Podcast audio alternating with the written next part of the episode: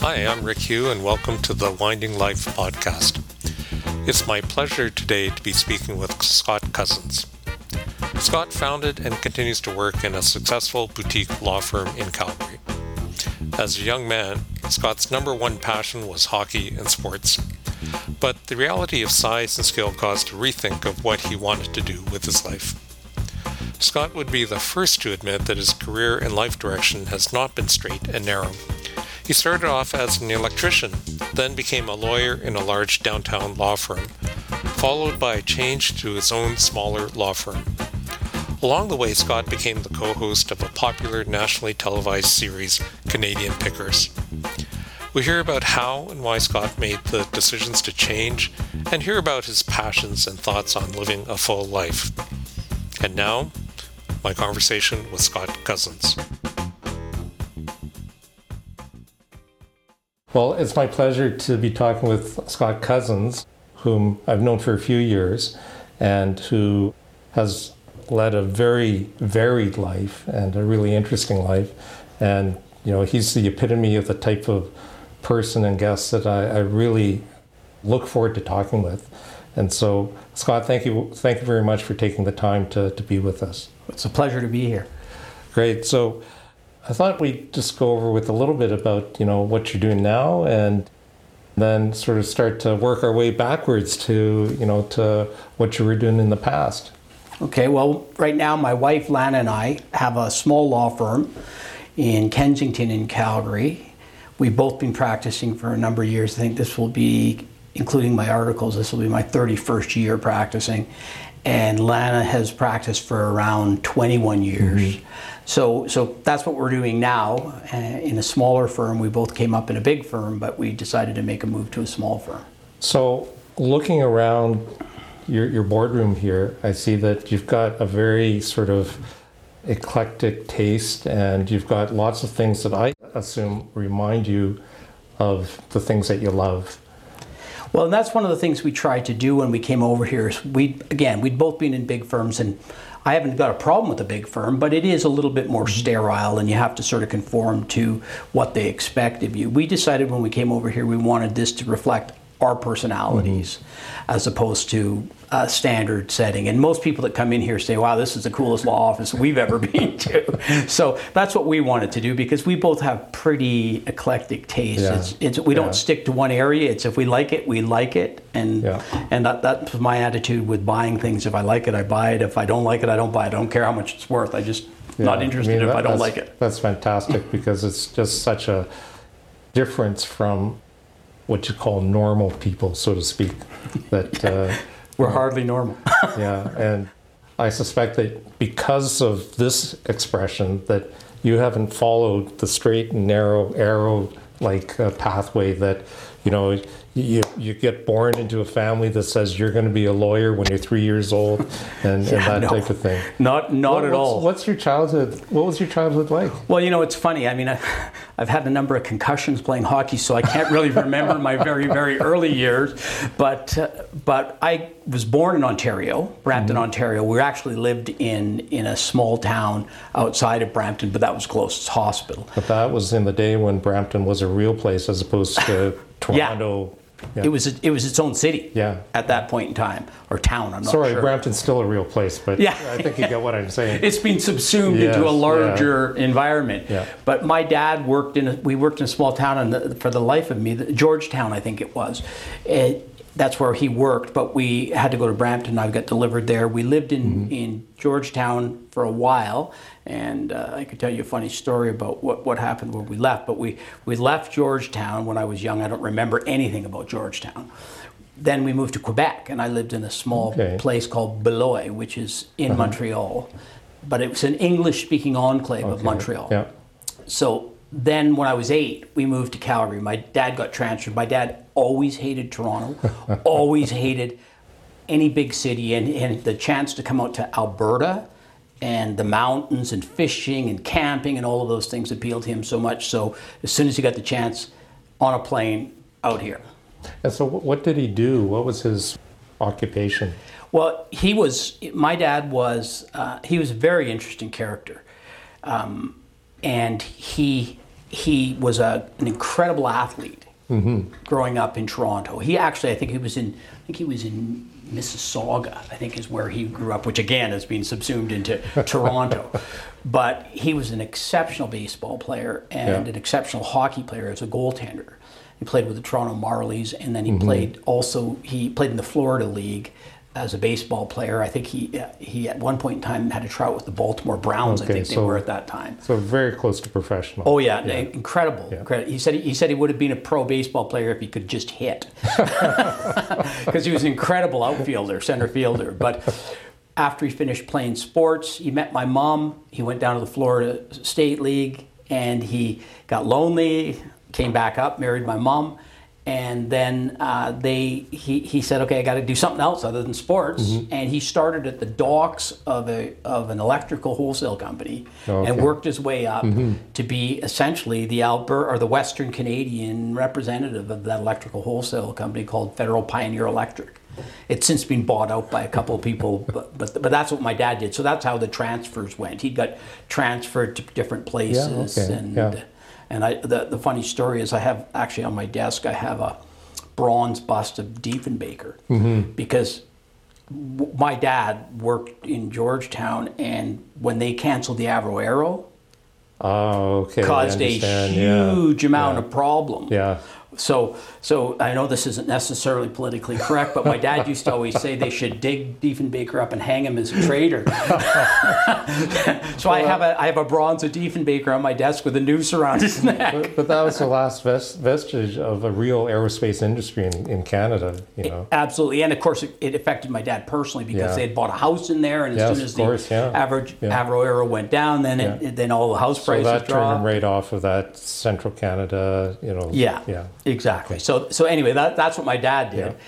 and he worked night school. Went went to night school, worked full time, went to night school to try and get his electrical um, degree of some sort. yeah, yeah. Uh, not not a university degree, but a college degree. I've still got all the papers that he had when it, all his all his books and everything, and and worked his way up right from that job all the way up. So, so that was sort of the, the the background for you when you were a kid. You know, getting out into the outdoors, sports, and hard work. It sounds like. yeah, yeah. Well, my dad was never shy about work. I can tell you that. and so, can you recall it? What what your what your sort of grand desire was when when you were a kid? Well, you know, it's uh, but the the best I can remember, and of course, I literally cannot remember much from eight back, except I can remember being walking to str- to school one day the day after Robert Kennedy got shot.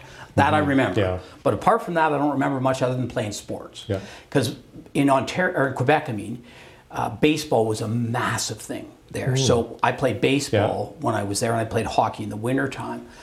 And and so that's my major memory. And of course, we come out here, and baseball was quite a bit different in Alberta than it mm-hmm. was in Montreal. Like when you played in Montreal, you played Major League Baseball rules. Okay. You could lead off, you could steal. Everything was just like the majors. You came out to Calgary, and it was it was you couldn't lead off, you couldn't That's, steal. that's what they mean by bush league. Yeah, yeah, exactly.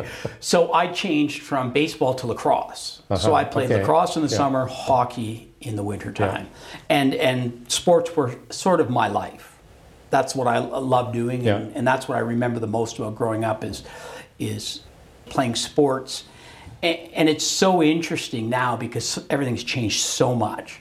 Like I think now the things we used to call each other in on the lacrosse rink or box or the hockey rink, even for with friends, we used to call, call each the, other the trash talk. Oh gosh, yeah, because because I always played. Eh, eh, most of my friends were in sports; they weren't in school. Mm-hmm.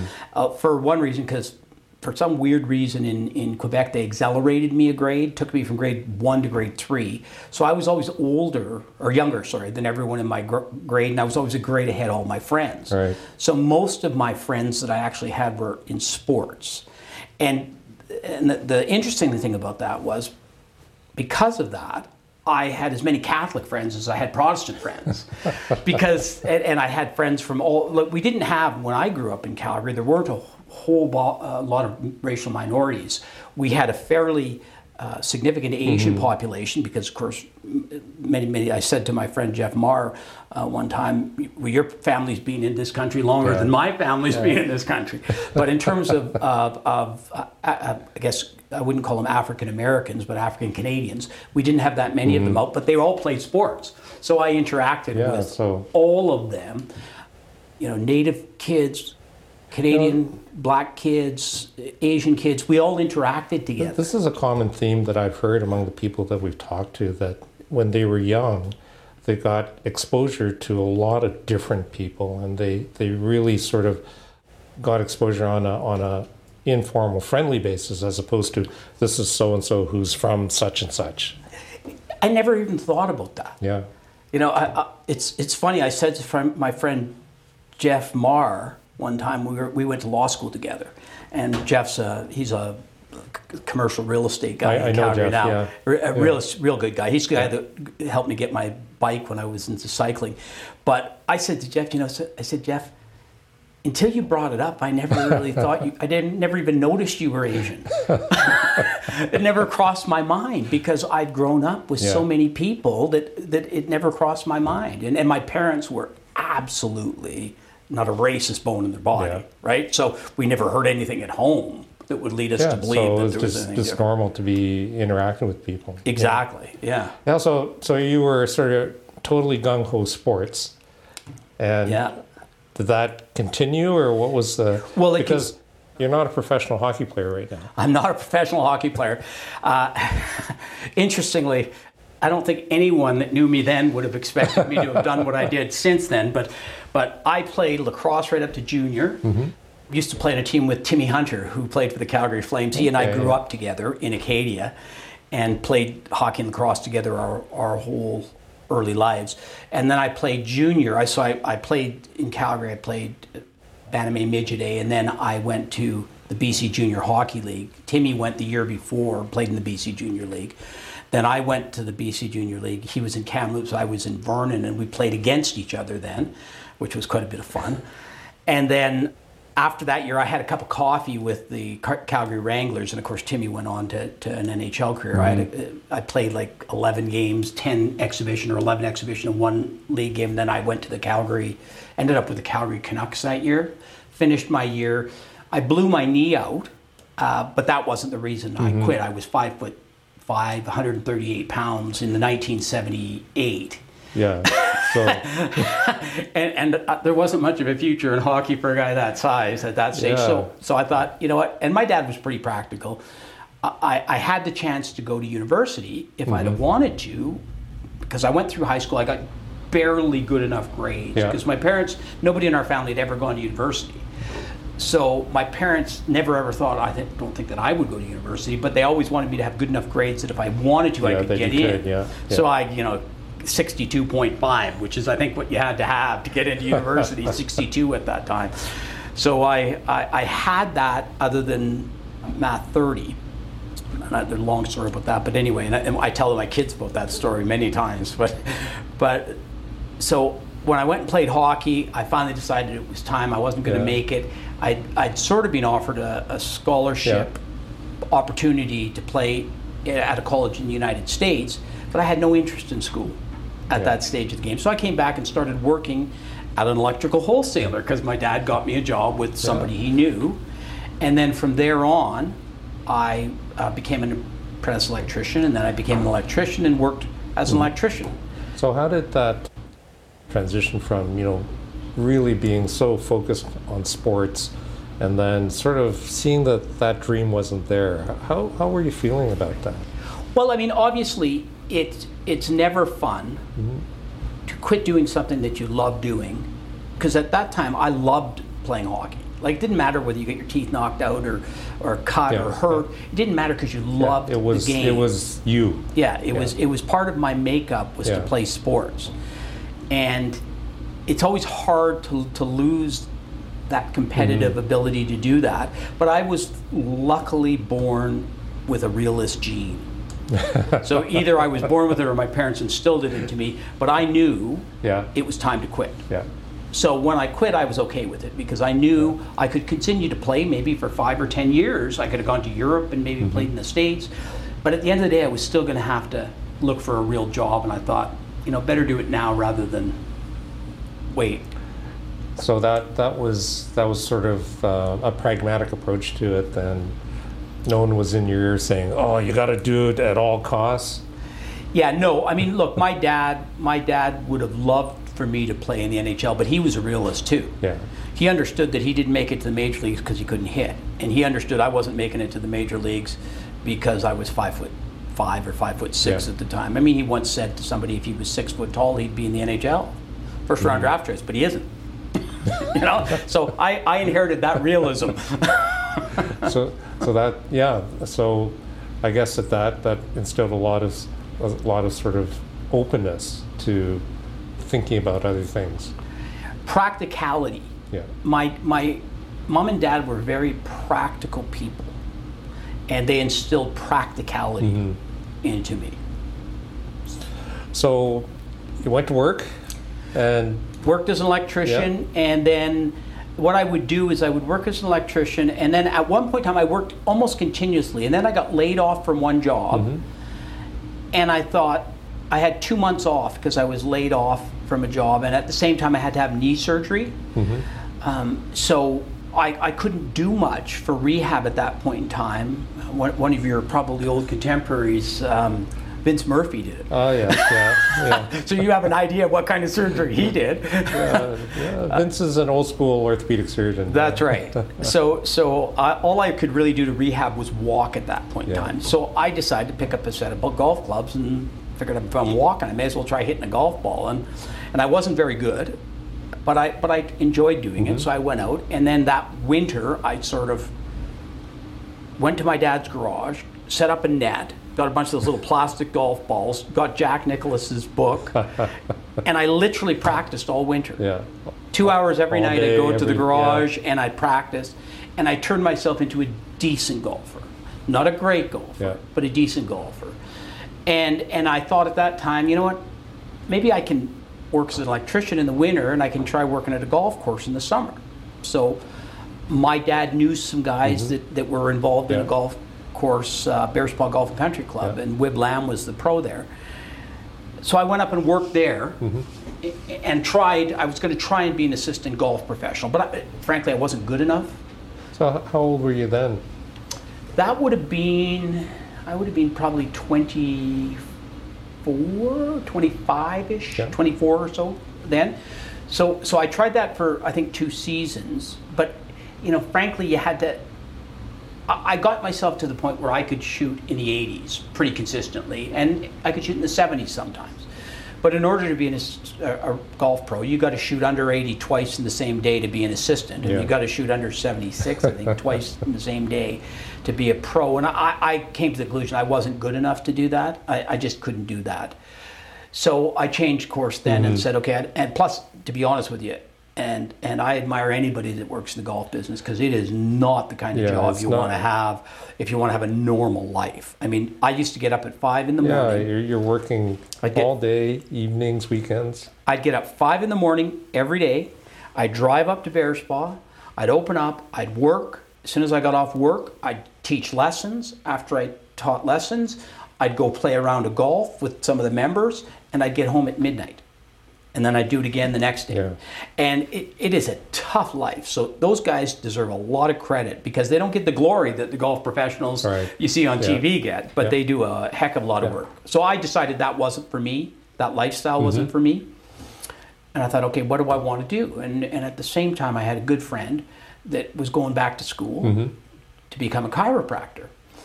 And he was having trouble with some of the written work that he had to do. And he, he asked me if I could help him because um, that's one of the other things in our family. Our house was filled with books. yeah So I read a lot growing Yeah. up. So, so I could write reasonably well. so your language skills were above average Yeah, so so even though I only had a high school education, I could go and I could help him write his university uh, essays. You know, I'd, I'd say these are the ideas you should think about. Here's how you should think about phrasing it, and that got me interested. in maybe I could go back to school Yeah. at that stage of the game. so you're 26 Yeah, 27 at I would have been about 26 ish that at that Yeah. time because then I en- enrolled it in the U of C. Mm-hmm. And, and originally, uh, I thought to myself, well, I wouldn't mind being a teacher. It just seemed to me, it, it, it thought I'd So like to did you have any concerns about going back to like here you are you have you have a, a you know you're working as an electrician and I'm sure that you know you were doing a reasonable wage with that and you know uh, what were the kind of things that you were going through in your mind to say well maybe I should maybe I shouldn't or was it just pretty straightforward for you Well, I mean, the first thing, again, practicality. Yeah. Everything comes back to practicality. I said, do I want to be doing this when I'm 50? Mm-hmm. And the answer was no, because Yeah. uh, again, electrician isn't just kneeling down and putting in plugs. It's digging ditches. It's carrying hundred Yeah. pound things of pipe. Yeah, yeah. It's a it's a heavy job. And I said to myself, do I really want to do this when I'm 50? right And I said, no, I don't. And I thought, okay, what else do I want to do? And then I thought, why don't I give school a shot? I never really did. And, and it's funny, I go back to, I talk to my kids about this all the time. I had a math teacher in grade nine, and I could do anything in school if I wanted to, I just mm-hmm. generally didn't want to. And I had a, a math teacher in grade nine. His name was Goliath, which was quite ironic because he was about five foot five. but but he wouldn't let me go into grade ten math math ten. He Yeah. said I had to go into math thirteen. And of course, I didn't know anything about whether I could contest that or not. And my mom and dad didn't really know that's anything. just the way it was right Yeah, so I went into math 13, and of course I didn't have math 30, and you needed math 30 to get into university.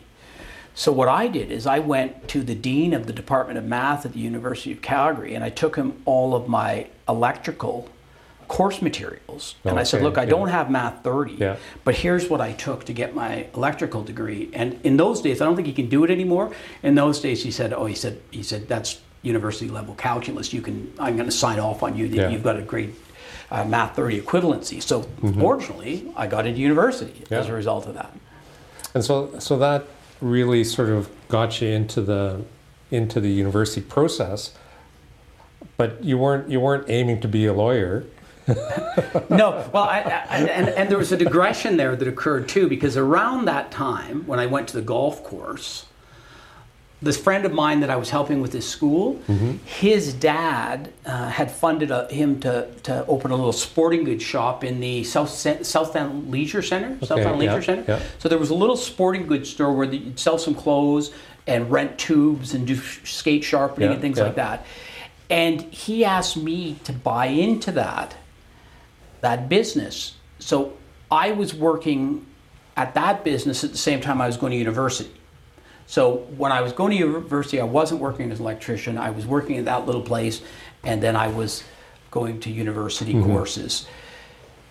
And ultimately, Tim Hunter ended up coming in as a partner, and it was called Tim Hunter Sports at one point in time. so, so that's I've forgotten about that until you just raised it. But but that's what I was doing for income during that period of mm-hmm. time. But then I realized fairly early that I, I wasn't cut out for teaching.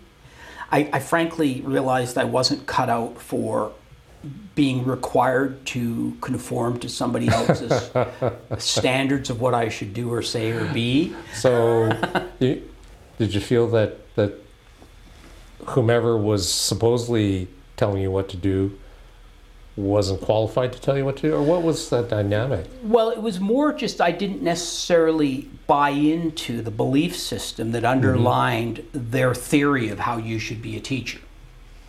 And, and maybe that's because of the way I grew up, mm-hmm. right? The way I grew up was was not a touchy feely way of growing up. It was it was like you know It was if, experiential. If a guy knocks you down, you get up. if he knocks you down again, you get up and bop him in the nose. you know, it's it wasn't it wasn't this touchy feely sort of thing. And and I, I came to the conclusion that the the manner in which they were teaching at that day was one of those things where you were supposed to ask about people's feelings and all mm-hmm. that, and, and that's not really my personality. so so I, I I think I came to the conclusion that that wasn't for me. And then I thought, what's the next best thing I could do? And I thought, well, everyone used to tell me, because I used to argue a lot, everyone used to tell me I should be a lawyer. So I thought, well, why don't I try that? And, and so, was that argumentiveness something that you practice on on on a daily basis? Well, I don't know that I ever intended to, but if you'd asked my mom, uh, she would say that I was constantly, any issue, I would argue. You'd look about at any you, issue. you sort of present your position and yeah, yeah. So, so anyway, that's the, so I thought, what the heck? I'll give that a shot. Essentially, and so so you um, you applied to law school. right? Yeah, I, I had really good marks in in university for the first two years, so I applied to Dalhousie as a as an I guess I Yeah. would call it a mature student at the time, and I was accepted in Dalhousie. And so at that time you were about you were about thirty or, or something. No, I'd be 28 because I started yeah. law school in '88. Okay. I was born in '60, Okay. so. And so Dal is um, quite a difference from from Alberta. I mean, I grew up in Halifax, and so it's a different Nova Scotia. Halifax is, is a different culture, and just knowing what what I know about you, there are parts of it that I think would probably would have fit like a glove. Would have fit you like a glove. Yeah, well, and it and it did. It, it and I, another thing, when I talk about my parents instilling into me practicality, adaptation was another thing that they instilled to me.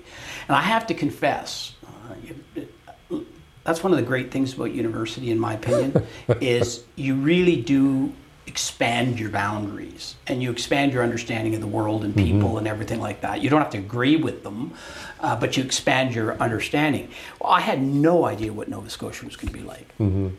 I thought it was going to be like a fishing village, right?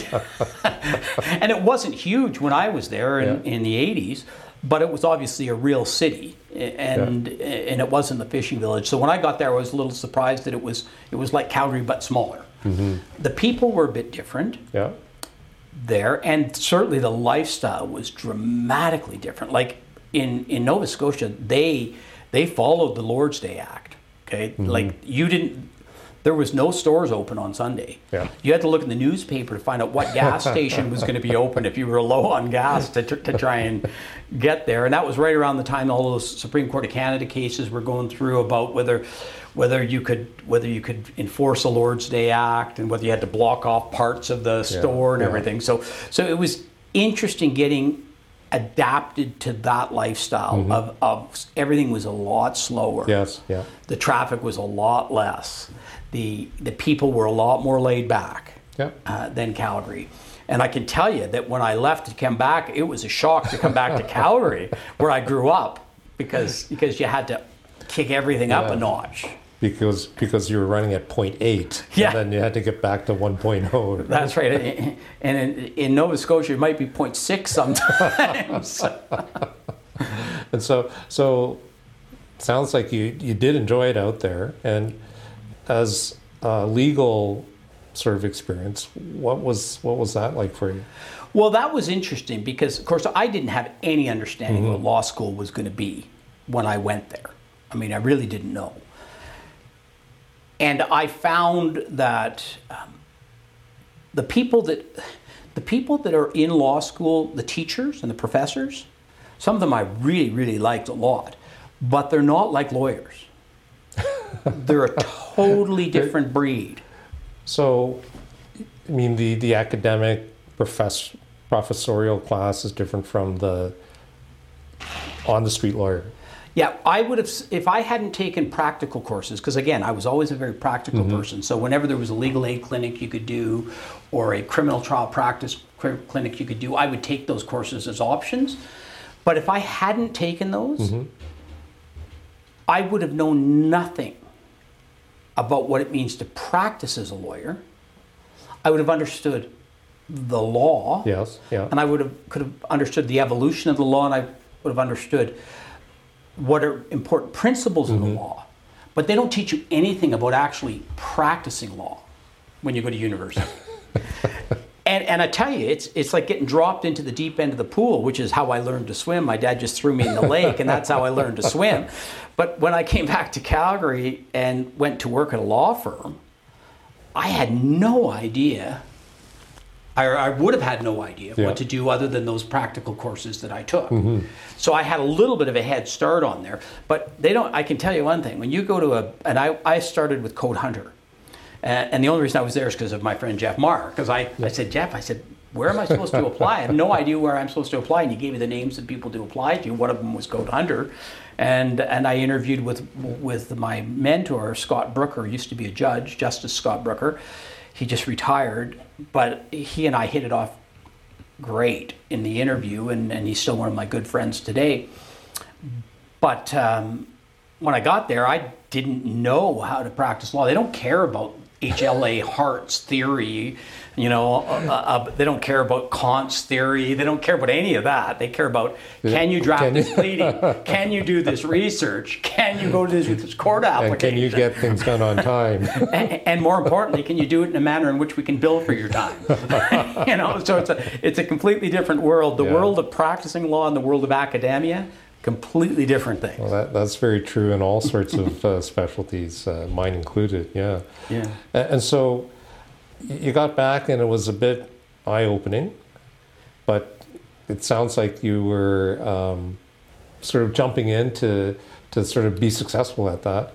And then there it sounds like there was a time that you started to not, not feel as enthusiastic about it. Well, it's funny because, again, I was practicality, adaptability. That was what mm-hmm. my family instilled in me. So I knew that in order to get a job, I knew I was going to have to present myself in the manner in which they expected me. So I went and got bought myself an expensive suit. And the week before my first interview, I cut my hair because I had long hair. I cut my hair. I got my job. I stayed in my suits. I worked worked hard, did the things that they expected mm-hmm. me to do, acted in the way they expected me to act, until such time as I became a partner. And then that was it. I didn't wear a suit again unless I was going to court or Yeah. doing a mediation or something like that. That's the only time I would wear a suit. And I grew my hair and and I went back to being the person I Yeah, was the, the real Scott. the real Scott Yeah. in that circumstance. And of course, that leads to that leads to issues. There are some people in big firms that are quite fine with that. They don't care as long as you get your job done, Right, as long as you right. bill, and as long they don't really care if you conform to what they think you should look like or be like. Uh, there are others that it's a problem for yeah. and and that became a problem for me at, at the firm. I, I mean, it's not that I was ever going to ever going to have to leave the firm if I didn't want to. I mean, I, Yeah, once you've made partner, then it's very difficult to. well, particularly when you're making partner and you're still doing the billing and doing Yeah, all the things you're you were doing. So, yeah. but but it made me realize that that this isn't the place I wanted Yeah. to be. I mean, clearly, you know, the, the external sort of factors of success, you know, being a partner, um, you know, good revenue stream, uh, respect of the community. Did you feel that there was, that that was not what you were about? And Absolutely, in that sense, and I still am. By Yeah. the way, if you read my, if you, if I send you a letter, it doesn't say partner behind my name. Okay, Mm-hmm. I don't care about those things. don't don't matter to me. Never did matter to me. So so I never bought into that that whole concept of it's really important for me to be in a big firm. Well, 1st off, I didn't join a big firm. I joined Code Hunter, which was a mod, moderate or mm-hmm. medium-sized firm at the time I joined it. And then when we merged with Gowlings, now I became part of a huge Yeah. international law firm, but I was never a big firm guy to begin with.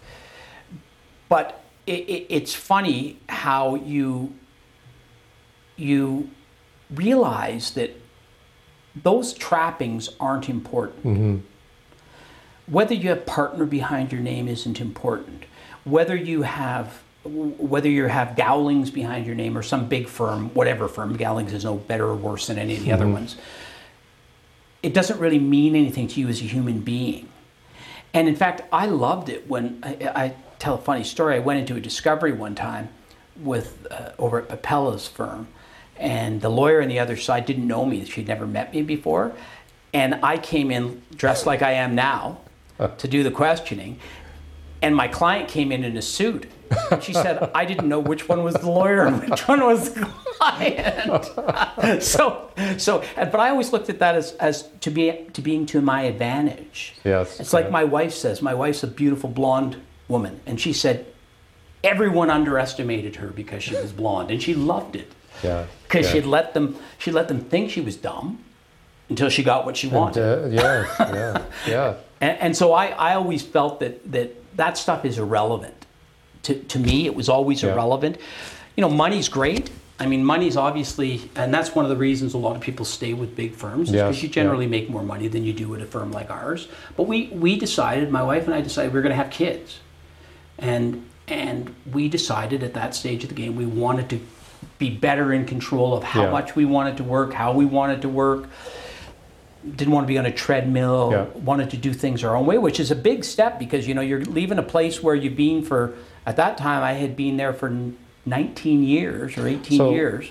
So you you consciously made that decision, and you know you hear now about this thing called the Great Resignation or the Great Retirement. You know how there's been all sorts of people because of the pandemic getting getting or understanding and reflecting on on their lives and their work and sort of saying no I, I don't I don't want that it sounds like you'd already gotten to that point quite a few years Yeah, although I'm not I'm not going to say that the work was less. Mm-hmm. It's just that I was in control of it, and I was in control of of and, and of how much I did when. Like for instance, I, I didn't have to come in at seven o'clock in the morning because one of the senior guys was walking around to see who was in the offices at that point in time. If I wanted to work from nine till midnight at home, Yeah. I could do that, and I still do that. Uh, So so I'm not sure I would say I work less. It's just I work differently. yes yeah And, and you know, I, I, I laugh about this mass resignation thing because there, I think there are a few different flavors of that mass resignation. Yeah, I do think so. Yeah. Yeah, some people are making a big choice that look, life's too short. I'm going to get on with the things I want to do, and that's I think that's Yeah. admirable. Other people say, well, I'm going to take the opportunity to adjust how I live my life uh, for a whole bunch of different reasons, which again is admirable. Then there's other people that just say, well, I don't want to work anymore. Why would I work when I can get served? You know, and I'm going to go live in my mom's basement. rather than work. I don't I don't admire those people. They can do it if they want, but I don't admire those people.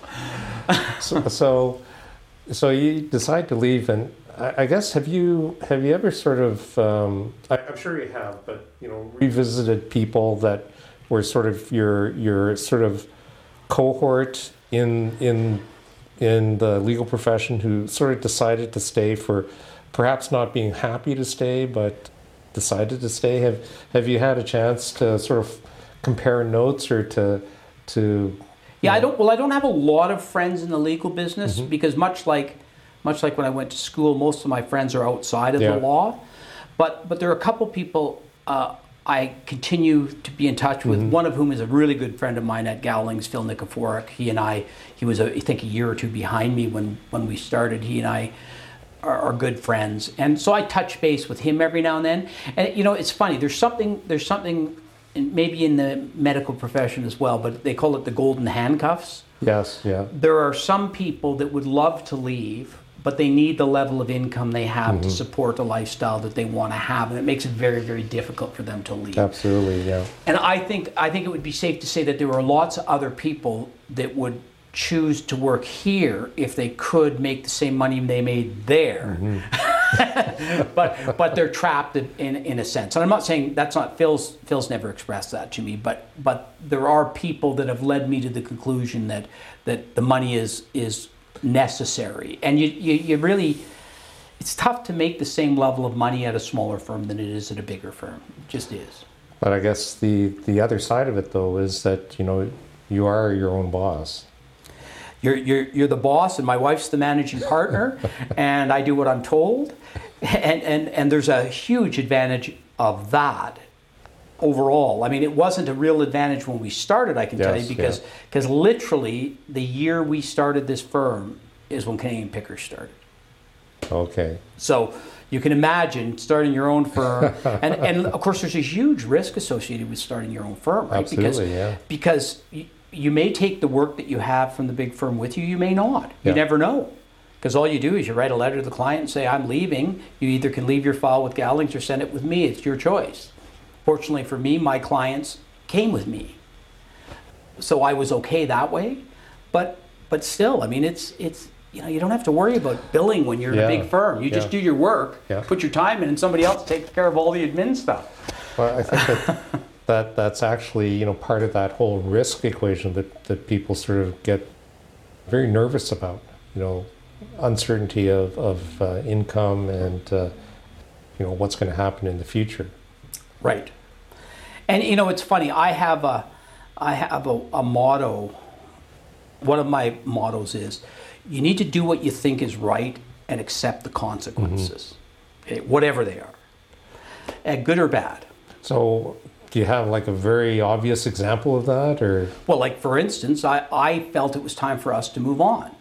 I accepted the fact that I would be losing income mm-hmm. by coming here. I accepted the fact that, that, that there was going to be a change in how our household worked for a while at least.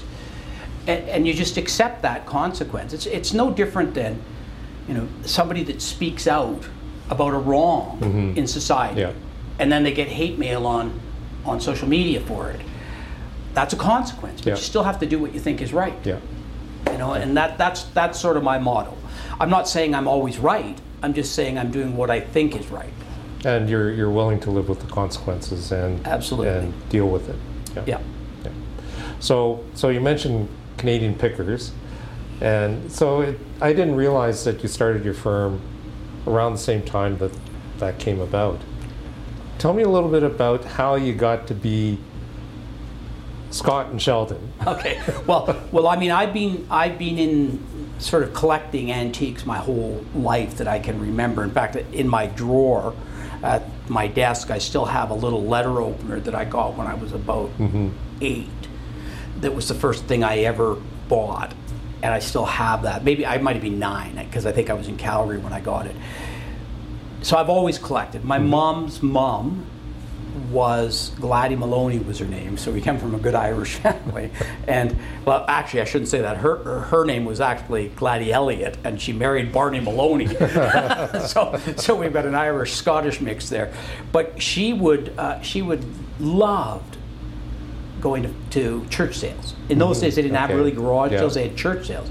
And she didn't drive, so she'd get on the bus and go halfway across town on the bus to a church sale to go dig around, and then she'd usually send me little things home. like it's funny how some of the great things she sent me over the years that she found at these church sales. They always had like a white elephant table at the church sale. So my mom came by it honestly.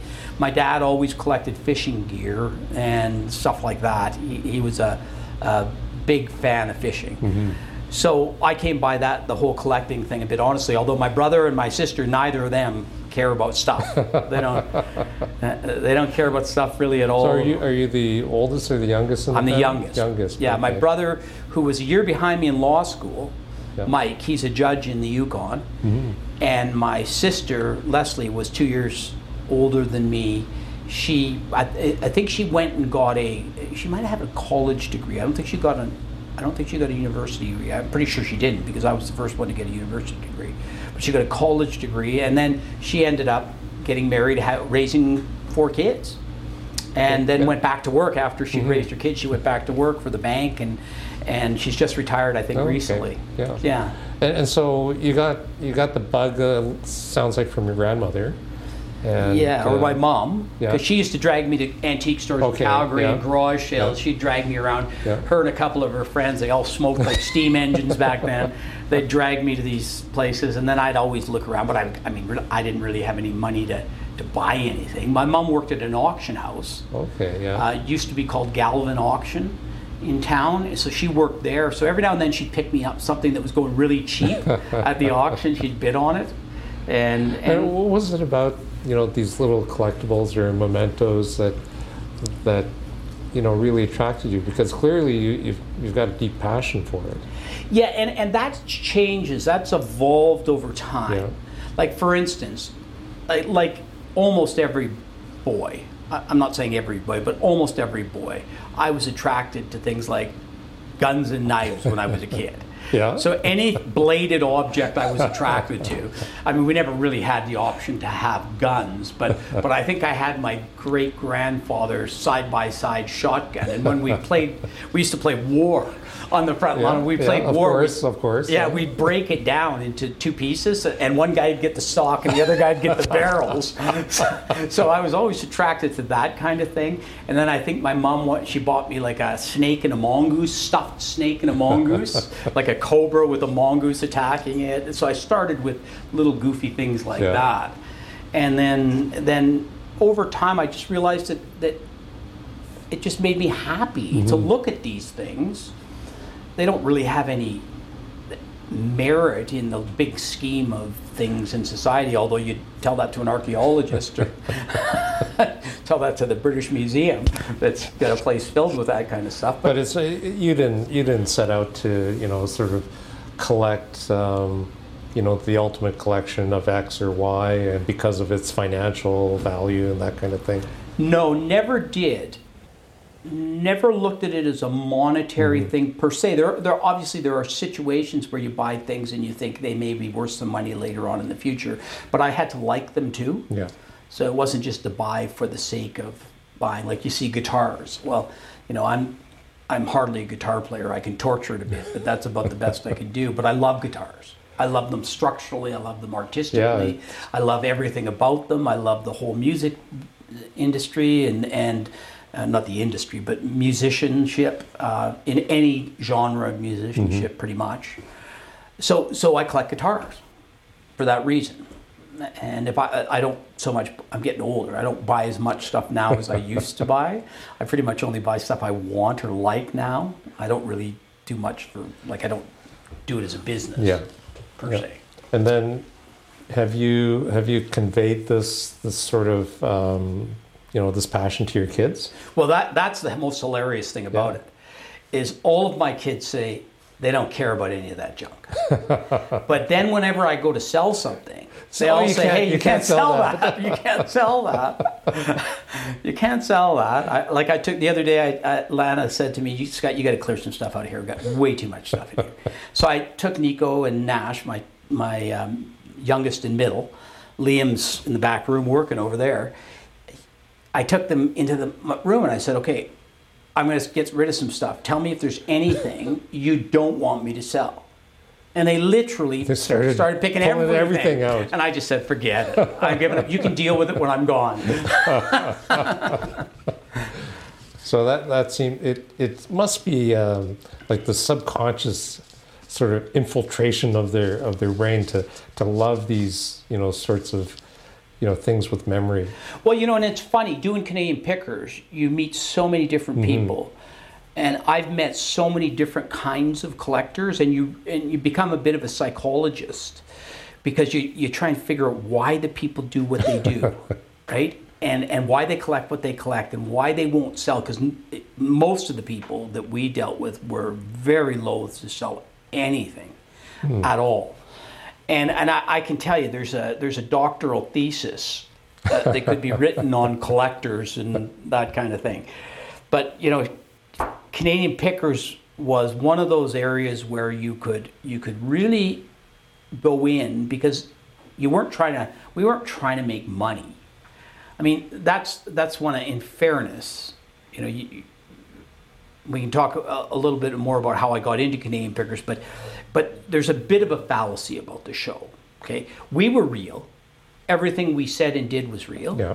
Everything we bought was real. Everything we sold was real. If we made money, we made money. If we lost money, we lost money. That was all real.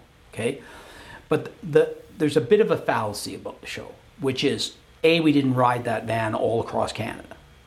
Okay, because if I was going to Newfoundland on a on a buying trip, you can't fit very much stuff in one van. No, So no, I mean so so we'd fly into Newfoundland, rent a van, Yeah. and do the thing in here. Now, if we were around Calgary, we might Yeah. drive around in, in our, our own but vehicles. I mean it's impractical to to try to drive to Newfoundland and back. I mean that's a, that's a four day journey each way, Look at the at expenses. least a four day. Look at the expenses Yeah. associated with that, and that's the other thing that was the other fallacy. But but the problem is is is public perception. Mm-hmm. So if I go into somebody's house and I say, "Oh, I'd like to buy that cup," and how much do you want for it? And she says, Well, what would you give me? And I say, Well, I'll give you a dollar for it. And she says, Yes. And then I go and sell it for $10. Everyone's going to call me a thief. Yeah, you're a terrible person. You're a terrible person, you're a thief. well, I can tell you, I don't do antiques as a business. When I did buy and sell, I don't buy, I don't sell really much anymore, other than I'll get rid of a few personal things. Mm-hmm. But when I did, and I declared it all on my income tax, that was fine and everything. I did that, but I never made any money at it because you have to buy that for a dollar and sell it for ten to make any money when you when you when you put all factor the expenses, in, yeah. in it. But you can't do that on TV because you'll be considered a thief. Yeah. So we would buy something for 500, which is what we paid, but it might only be worth 700. Well, in the real world, you'd have to buy that for 200, not 500. But we'd buy it for 500 because you know you can't rip somebody off on TV in in the sense of the people that are watching that don't know anything about Right. antiques. All they know is this little old lady has this thing, and you, you bought it off her for a dollar and sold it for 10 so we would we would if we were paying our own expenses on that show we wouldn't have made any money Yeah. on that show. You know so so that's the fallacy about the show. Everything else about it was real. Like when you saw us go into a place uh, we hadn't seen it before. We were walking in for the first time. We were doing the deals that we did. I mean they show about 10% of the actual sales you, you do on that show so we bought lots more stuff than, mm-hmm. than they show but you know they have their own reasons as to why they're going to show what we bought and for what reason they're going to buy it And so, when the, the the idea came about, was it was it pitched to you, or did you pitch it, or Well, it's it's interesting how time flies. You know, it, it- a lot of people don't realize. I, get, I still get people coming up to me today and say, "When are you going to put out your new your new series?" season? Your new And I season. say, "Well, we haven't filmed for eight years." you know. Well, I, I looked it up, and I and it was 2011, 2013. Yeah, well, and it was that was when they showed it. So we actually filmed 2010 Yeah. to 2012 Yeah. is when we filmed. So we Yes. haven't filmed since Yes, 2012. and, and so I didn't. I knew it was a while ago, but I didn't realize it was it was that Be- long. because ago. they keep showing the episodes over and Yeah. over and over again, and, and there's 52 of them. So if you haven't seen all 52, you don't realize it's not a new yeah, episode, right? Yeah. So- And, and so, did you? So was it pitched to you, or did? well, well, to get back to that, okay, so he, here's how it happened. Sheldon and I have known each other for a long time. His mom and dad were in the auction business, Smithens Auctions, and my mom worked in Galvin's Auctions, so there was a little bit of a cross pollination there. Sheldon's older than me, um, a little bit older than me, but generationally quite different than me in terms of how what he collects and, and what his interests are. But we knew each other. So we didn't we didn't buy and sell together other than i think one time shortly before the filming started he had sold his antique business and we did a show in spruce meadows together set up beside each yeah. other and we got along fine. So we were we were friends um, but we weren't buying and selling together because he was he, he walked in a different world than i did in terms of yeah. what he thought was good and collectible and what he would buy and and he was an auctioneer Yeah. too. He wasn't a collector. He was an auctioneer. So he would buy things he thought he could sell at auction. And and um, and whereas I would buy things that I wanted for myself. And and you know you start as a collector okay? I started as a collector but when you're a collector you end up buying a whole bunch of stuff that you hope you can sell to fund the stuff that you want to buy for yourself so that's how you end up being a dealer is by doing that kind of thing so so we knew it so so that's how Sheldon and I knew each other then what happened was they started showing the American pickers Yes, in the yeah. United States, but it wasn't in Canada. And it was a big hit. I think it was two years into it. Mm-hmm. Yeah. It was a big hit. And the company, the production company, said, well, why don't we do a Canadian version of it? Because they had a Canadian office and an American office. So they got a hold of anyone that had been on the Canadian Antiques Roadshow. Remember the CBC Yes, did that yeah, for a season? yeah. yeah. And Sheldon was one of the people that was on that. He was doing watches, I think, timepieces yeah. and, and other stuff. Uh, so they contacted him and they contacted a bunch of other people and they asked him and a bunch of other people across Canada who they thought might be good to host the show. And Sheldon said, well, he gave them a name about eight or ten people on his list, one of which was me. Yeah. And then he called me up and he said, "Scott, they're looking for two people. Would you want to if would you want to do it with me?" And I said, "Well, I mean, I'm, I'm happy to. You can put my name in with yours if you want, but you know, never ever expecting that anything was going to ever happen of it." And then at some point in time, I can't remember how long ago later it was, three or four weeks later, Sheldon calls me up and says, "Hey, they're coming out and they want to do some sort of uh, Test.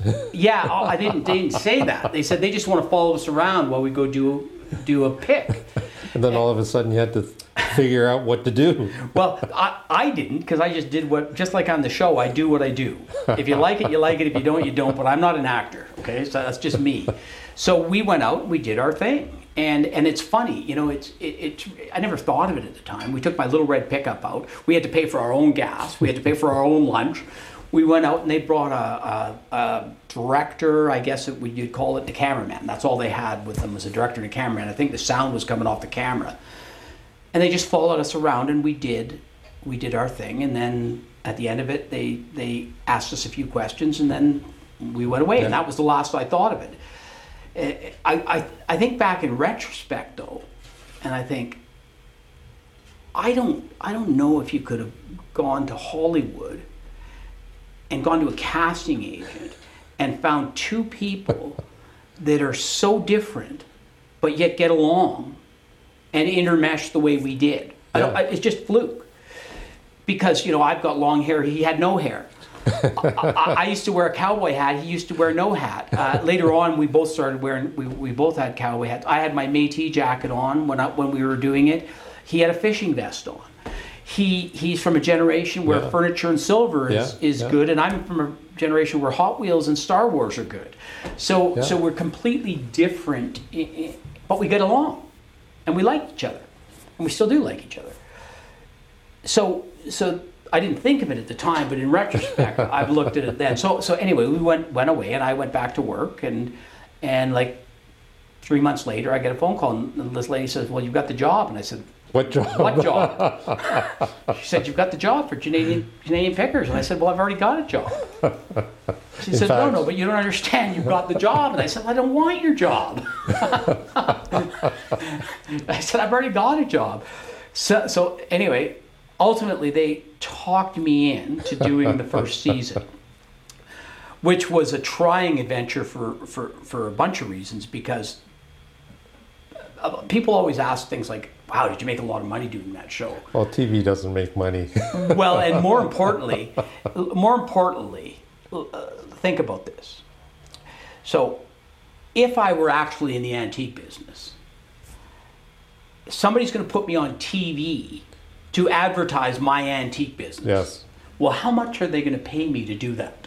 Not a lot, right? So they didn't have a lot of money, and and it ended up costing me a ton of money Yeah. to do the the show opportunity cost of, of the right time. Yeah. because because what we used to do is is ultimately i would work monday to friday at five o'clock friday i would get picked up by uh, technically a limo but it was really just a Cap. yeah i'd be taken to the airport i'd be flown somewhere yeah. I'd get in at about midnight because it was usually East Coast somewhere. I'd get in at about midnight. I'd get up at seven. I'd work You'd work for 15 days. to 18 yeah. hours a day for three days, Yeah. fly home and go back to work. And then I'd leave the next Friday and do the same thing over again. And they weren't paying me anything for it. you know? So, and in the first year, we had to use our own money. So I had to go to the Instant Teller every Friday afternoon to get enough money out so I could buy the stuff we were going to buy on the weekend. And, and that was how we had to deal with it. So, so as soon as we got back, the stuff got all shipped back to us. And then we had to sell it as quickly as we could to get yeah. the money so we could go do the next Yeah, so episode. Yeah, it, it's like yeah, it's, it's like this treadmill, like uh, Oh. endless treadmill. Yeah, and, and it was fun when you were out doing it. Yeah. But but the the there to and there back and, and everything else. That was easy for Sheldon because Sheldon was retired at that point in time. He'd sold his antiques business and he'd, he'd retired, so he could come home and go to his cabin Mm-hmm. Yeah. and, and relax But while I was you- working. Yeah, you you've just started your own your own practice, and uh, Yeah. yeah, So the next year, I when they came back and said we want to do season two, I said I'm not doing it unless you at least make me whole to what I'm losing in this place, Right. And you give us a budget to buy, so I don't have to go to the Instant Teller every every Friday. Now it was our money because in lieu of salary, they gave us a budget. You know, but but, But we would was- buy stuff, but it was it was in lieu was of part of the, part of the compensation package. Yeah. yeah, Yeah, So that eventually did finish, and it sounds like you weren't necessarily sad to see it four to an end. four seasons is a lot. Yeah, and it's funny, you know, it's it's funny because we were done. I certainly I was done. I can't speak for Sheldon. I was mentally done at the mm-hmm. end of the fourth season, And had they asked me to do a fifth, I probably would have said no, just because it was it was just hard. Our kids were at an age where they, you know, I was away a lot and everything. Uh, and it turned out that they ended up not doing a fifth season Mm-hmm. anyway. Um, even though, it, which is, it's, I'll tell you a little funny story because when I, I know nothing about TV, I knew nothing about TV. I know a fair bit now, but I said to the guy before because I never believed it would ever air. Like I said, I said, there's no way these us two yahoos, you can film us and put us on TV. Nobody's going to do that. They're going to see the footage and they're going to say, forget it. You know, cut it. It's not going ahead. So I never believed till the first episode actually aired that it was ever going to air. but the thing is, is, is I was always concerned about where it was going. How would we be perceived? How would we come Yeah. across? And it, as I say, I've, I've thought, I've gone back and thought about it, and I've realized that we were just lucky that the two of us matched the way we did because mm-hmm. some people really liked me on the show, didn't like Sheldon. Some people really like Sheldon, didn't like me. Some people like both of us, some people like none of us. Yeah. But the reality of there's something there for everybody. And and our interaction was relatively natural because we were just being ourselves. Neither of us are actors. We were just being ourselves. And I think that's why it worked. You- You'd be shocked how many people come up to me and say, Your show is my favorite show I've ever seen. We'd get the whole family together, grandparents down to kids, and we'd watch your show. And I'd say, say, what was your favorite thing that we've ever bought? And they'd go, I don't know. they didn't watch it for that. They watched it for the interaction, to watch, to see Canada, to meet people, to, to see all the interests. And that, I like that about our show. I li- we were always fighting with the uh, with the studio. And, and and taking back to my initial point, I asked what would be a success. They said, well, if you get 50,000 viewers, we'd consider that a success. If you got 100,000 viewers, we'd consider that a hit. Well, when they canceled our show, we were getting 350,000 viewers when they canceled our show. And and the reason they canceled our show was not because our show wasn't wasn't good for the ratings, but the reality is it's it's the movie business. And the person that started our show was no longer with History Channel. And the person that was in charge of our show didn't So- get any benefit from our Yeah, show. so there was- and they had their own ideas of shows they wanted to do Yeah. that, that would be up their thing. And, and so they just took the money because ours was a very expensive show Mm-hmm. to do. Because think about it, you have to ship 10 people across Canada Yeah. and, and over to England a, a couple times. Um, it's an expensive show to do, so they thought they could take the money and do other shows with that so money. Ran, ran out of passion for that idea. Yeah, exactly, exactly. Whereas I always said, you know, CBC makes me laugh because CBC, I mean, CBC ran the Beachcombers for 27 seasons. Okay. now, if people will watch the Beachcombers for 27 seasons, they would have watched our show for 27 seasons, and you could have changed the hosts every five years just to make it interesting. Uh, but there's, but it's funny. There's so much competition between networks, they won't ever take Yeah. over anything that anybody else has ever had. Not that I wanted to go any further than four years.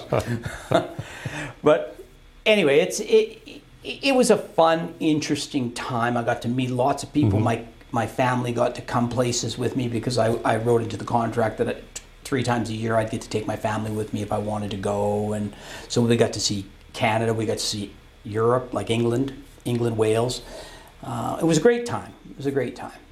That, I mean, that's, that's so different from all the other things that you've done. And not to say the other things weren't, weren't different as well. Yeah, and, and, and it's like it's like anything else in life. Is you if you leave yourself open and flexible, opportunities will come your way. You can take them or not take them, mm-hmm. but they'll come your way. But you, you have to take the blinders off Yeah. And not just think of yourself as this thing that's going to go this way and that's all you're going to do and and that's what we've encouraged our kids you know i used to say to liam who's who's uh, i made the mistake of getting him into biking and i used to take him biking and he couldn't keep up with me the first time i remember we went about 5k and he threw up well now I can't keep up with him for 100 yards. He's an incredible cyclist, incredible runner, incredible hiker. But I said to him, do what you want to do in life and take the time you need to figure out what you want to do in life. Don't just jump from mm-hmm. one thing, jump immediately into something and, and say, that's what I got to do for the rest of my life I sort of did that because that's the way we were raised when we were kids. It was like, you're 18, when are you moving out? when are you getting a job? When are you moving out? That's the way we were raised. And so that's what we did. But I encourage my kids no, take the time. Take the time to figure out what you want to do because it's a long time doing it. Now, that doesn't mean you have to stick with it. You can do what I did, you can change. Yeah. But, but I, I would have loved when I was 18 to have taken two or three years just to, just to enjoy life before I went into my work career. I started working when I was 13 years old. Yeah, yeah. That's the way it was in those days. My dad would get me a job with one of his friends when I was 13, and like I used to take the bus from school down to 9th Avenue across from the brewery when I was 15 years old work till 10 o'clock, take the bus home. oh, you're not allowed to do that anymore. I don't think you're, I think that would be child abuse now and be neglect. But but that's that's what you did back then. So so it's a different world and and. In some ways it's a better world. In some ways it's you know I, am not sure it's always been better, but but it, I think it's better in the sense that most kids now have a better opportunity mm-hmm. to, to try and figure out what they want to do.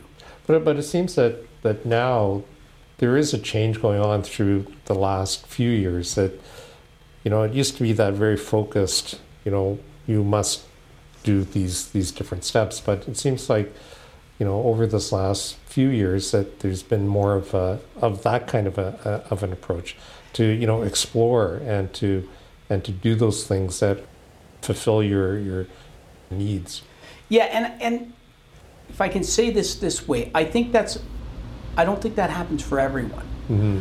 I think that is is a privilege enjoyed by okay. by a certain yeah. class of people. In the I don't mean class in a in a good way. I mean class in the sense of of if you're educated and you have a mm-hmm. good job, you can afford your children the, the opportunity to do things. Yes. If if you're somebody that that for whatever reason didn't have the opportunity to have an education and is working in a in a job where you have to work 18 hours a day, seven right. days a week to make ends meet, you don't have the same flexibility with your kids to let them take the time to explore it. So I think I, I think to some extent my family's privileged in that regard, and I think a lot of other people's families, a lot of people that have professions, kids are a little bit yeah. more privileged than other kids. Yeah, I, I, I, would agree with you on that. Yeah, yeah. It's it's not a.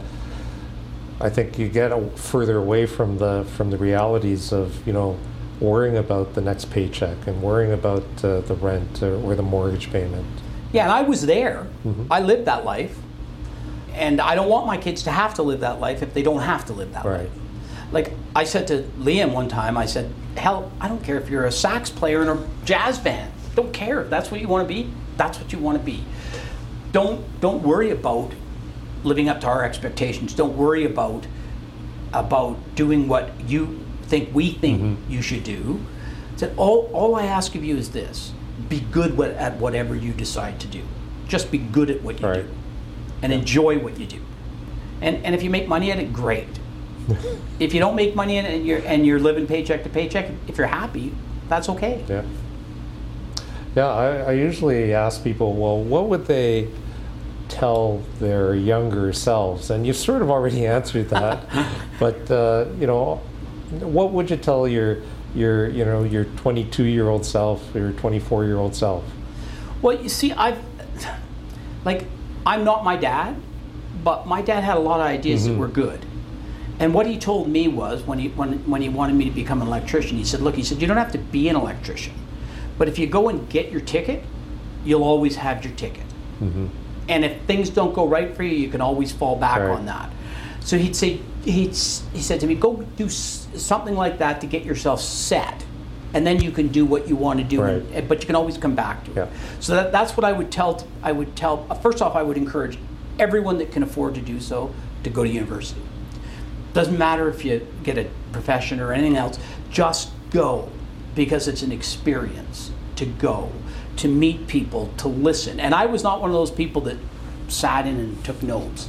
I literally went yeah. to class with a coffee in my hand and listened to what the person was saying. Mm-hmm I enjoyed it immensely, and, and it certainly changed me as a human being. I, I grew up as a pretty, pretty much blue collar kid, wasn't overly open minded, uh, but became much more open minded and much more, I guess, accepting of of the fact that nobody's the same as me, and they don't have to be. So I would encourage everyone to, to, if they can do it, to go to university or go to college or go just do something. I would also encourage everybody to read as much as they can. There are lots of good books out mm-hmm. there. Just read because again, it's one of those things that it, it helps develop everything about your personality. Uh, it helps gives you the ability to to dream when you when you're experiencing things that that maybe you wouldn't otherwise experience. When I read Salman Rushdie, I experience India. Th- I'm likely never going to experience India, but I, I can experience it at least in some way. Yes, yeah. So I would encourage people to read, and then I would encourage people to, like my dad said, build your foundation. You can always mm-hmm. move from it, but it's there. And you can always come back to it. And that doesn't mean you have to have a trade, it doesn't mean it, it, it could be anything. It could, you could have a hairstyling course, and you could say, okay, I'm going to go try something else, but I can always go back and be a hairstylist. You could be an electrician, a plumber. You, you could be anything you want to be, but try and pick something that you think you would you wouldn't mind doing and get your foundation set and then be open to the possibility Yeah. of doing different things because i think i think for most people that opportunity will arise i mean i guess it's just a matter of the more interaction you have with people Yes. the more opportunities Yeah. open up to you Absolutely. And so, what's next for Scott? have you have you got a passion that you're you're, you're you want to exercise or a, or a project that's in your future? Yeah, let me just think about that. Is is see? It's funny, you know. It's it, like I don't want to get too philosophical here, but but Well, by would- all means. would I have liked to be in a professional hockey player? Yes. If somebody said to me, "Well, Scott, we can take you back and you can make this one decision and you'll become a professional hockey player," but it'll change your life. Yes. Would, would I'd you say be- no. No. I'd say no. I, I like my life. Yeah. I like my family. I like my job. I like my environment. I like my friends. I'm content with where I am. And so I look at it philosophically and I say, recognize that everything that happens to you happens to you for a reason. Yes. It makes you who you are, good or bad. Lots of bad things happen in my life, uh, and they made me who I am for better or worse. I, they made me who I am, and and so I I try and experience as much as I can because it creates more memory in me. It's like my I have an 1850s um, harvest table in my kitchen.